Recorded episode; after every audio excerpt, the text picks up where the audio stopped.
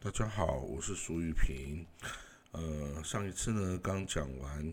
这个突厥哦的西征，也就是他的西方叶护士典密士典密叶护啊，他西征到这个克里米亚的故事。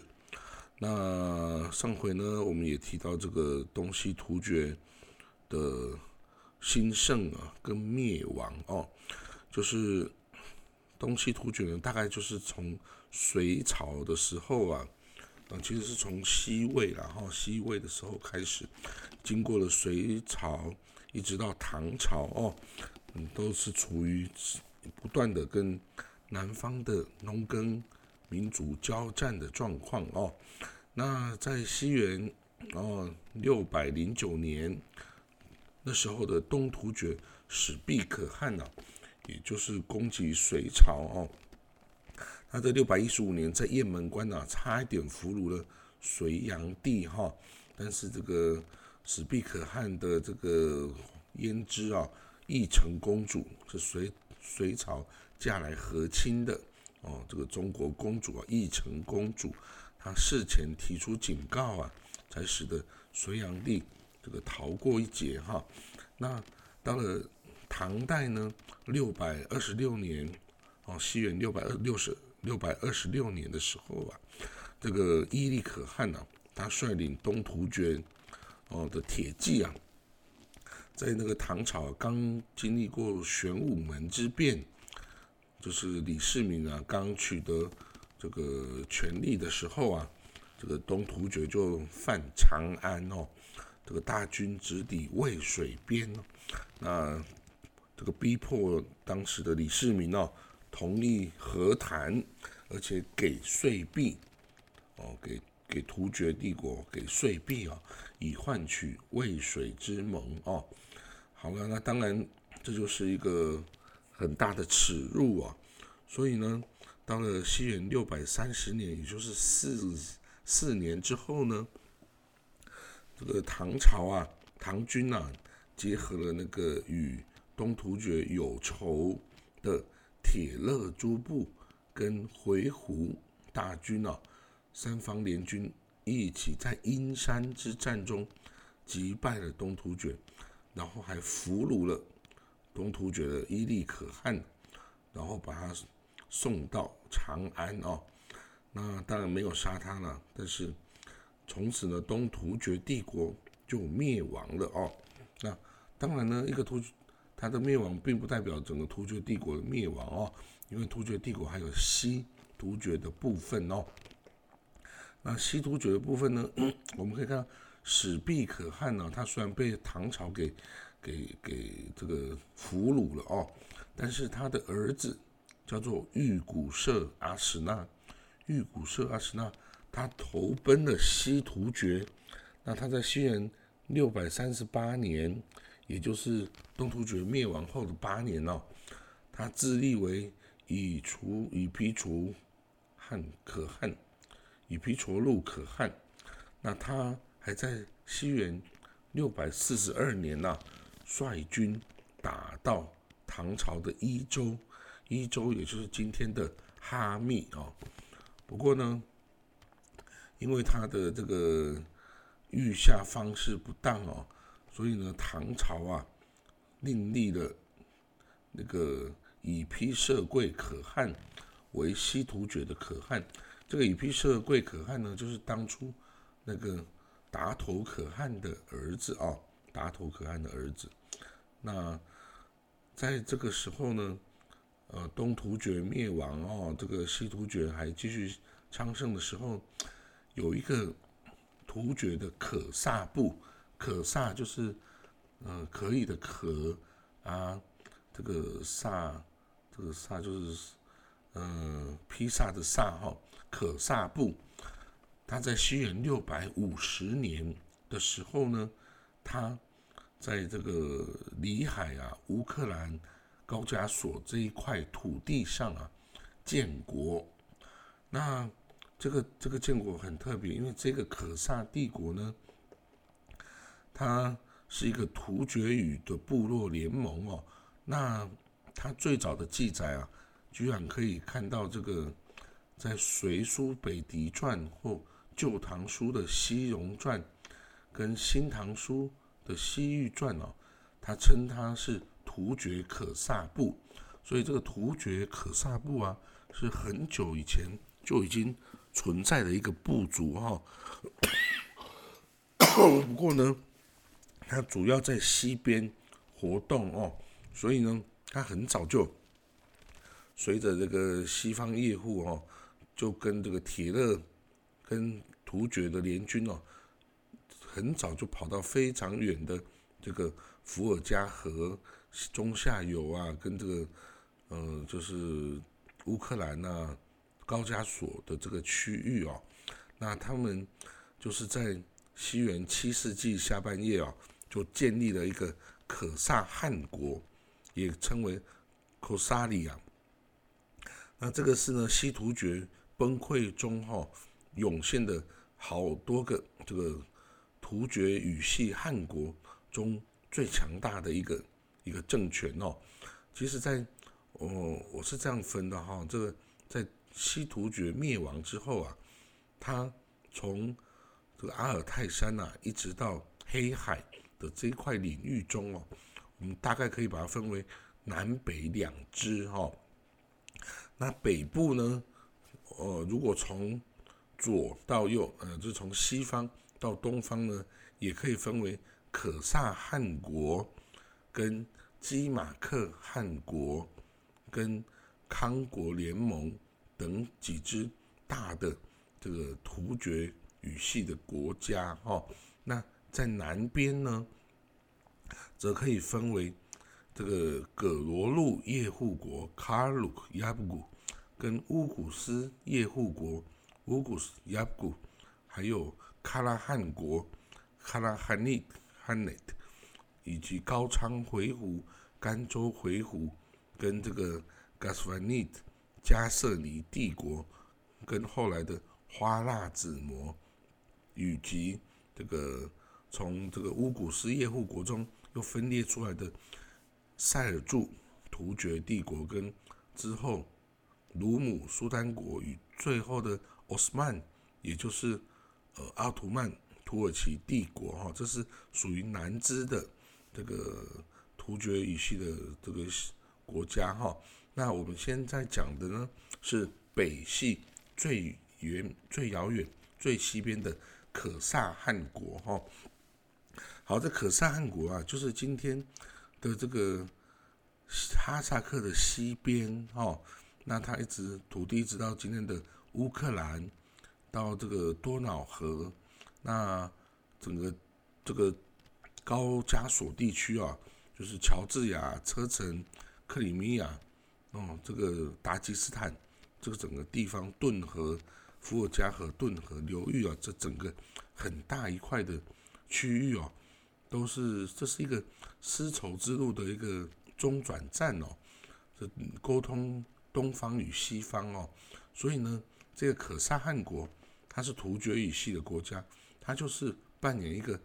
很重要的商贸帝国的一个角色哦。那由于它的地理位置哈，所以它一度啊。跟东罗马帝国，就是拜占庭哦结盟，那共同对抗波斯的萨珊王朝哦，因为萨珊王朝从这个这个高加索的南边会开始往北侵哦，那萨珊也会往两河流域跟小亚细亚的这个拜占庭这边展开攻势哈，所以这个拜占庭。也很高兴的有这个可萨帝国为这个共同的盟友啊，来对抗这个波斯的萨珊王朝哦。所以呢，此外呢，这个可萨汗国啊，他后来也跟这个拜占庭啊，共同对抗了崛起中的这个这个阿拉伯帝国哦，包括倭玛雅王朝啊等等哦。那这个可萨汗国啊，一直到西元九百六十九年哦，他才被这个基辅罗斯的大公哦给灭亡了哦。那他是从六世纪末对，西元五百多呃六世纪到这个十世纪哈，大概四百年的时间。那有这个西方的史书中记载啊，这可萨汗国他们的可汗呢是阿史那氏。那如果是阿史那氏的话呢，其实那他就是属于这西突厥的一支，也就是四点命叶护的那一支哈。但是呢，也有说法是他是属于铁勒铁勒支部的，也就是当初跟着四点命一起西征的那个十万大军呐。里面中的铁勒部族的的后裔哦，那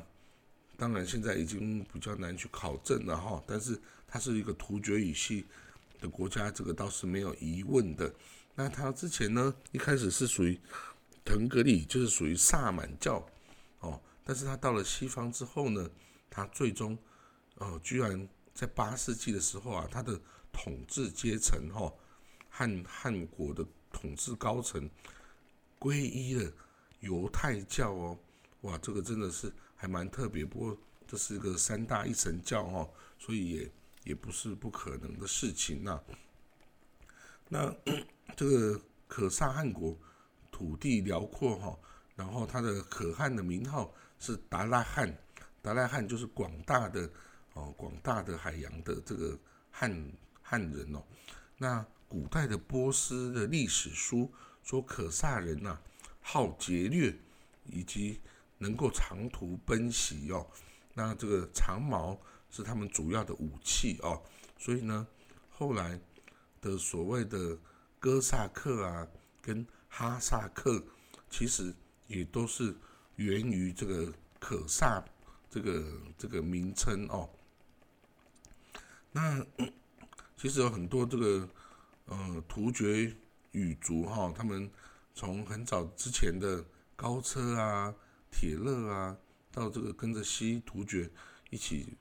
一起西征迁徙的哦，他在沿路啊留下了很多这个附属小国哈。那你看，如果他是属于什么什么叶护国哈，像这个南边的这个葛罗路叶护国啊、乌古斯叶护国啊，你可以看到出他们就是。这个西突厥这一系哦，他们没有直接称汉国哈，他没有直接称汉，还是称叶护。叶护就是属于这个次一级哈，等于是父王的这个层级哈，仅次于这个可汗、大汗哦。好了，那这个我们刚讲的这个嗯可萨汗国哈，因为它。在这个地理位置，我刚刚讲在地理位置，所以它跟拜占庭有非常非常多的这个外交跟军事联盟的往来哦。那拜占庭呢，它在呃西在六百西元六百二十六年的时候啊，他就曾经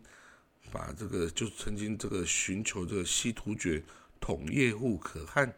的协助哈，还把这个女儿嫁给他。那是第三次突厥波斯的战争，哈。那到了后来，其实到后来的几次战争，这个拜占庭，哈，也都把 怎么说呢？拜占庭把呃可萨汗国也把这个可汗的妹妹啊嫁给了这个拜占庭的皇帝，哦。拜占庭皇帝叫查士丁尼，在西元七百年。七百零五年的时候啊，这个查士丁尼二世皇帝啊，他这个曾经逃到可萨汗国，由这可萨汗国来给他庇护。那这当时候可汗不适合，就把妹妹嫁给了这个查士丁尼二世皇帝哦。然后呢，他们后来的确就回到了拜占庭去即位，然后这个可汗的妹妹啊。哎，就变成了拜占庭的皇后哦，哦，所以他们跟这个，而且很多这个拜占庭的皇家禁卫军呐，也是由可萨汗国跟这个来自中亚的雇佣兵哦来担任的哈。所以在后来一系列这个拜占庭跟波斯帝国啊，跟阿拉伯帝国的战争中啊，都有。可萨汗国的参与哈就是他是以拜占庭的盟友的身份来参与的。那呃，比如说在西元七百二十二年呐，曾经有三万的可萨军队啊，这个入侵了亚美尼亚。那时候亚美尼亚已经属于这个哈里发，就是阿拉伯帝国的北疆哈。那当时候的哈里发，这个也气的二世哦，他也向北派遣两万五千名的联军呐，跟这个可萨人交战哦。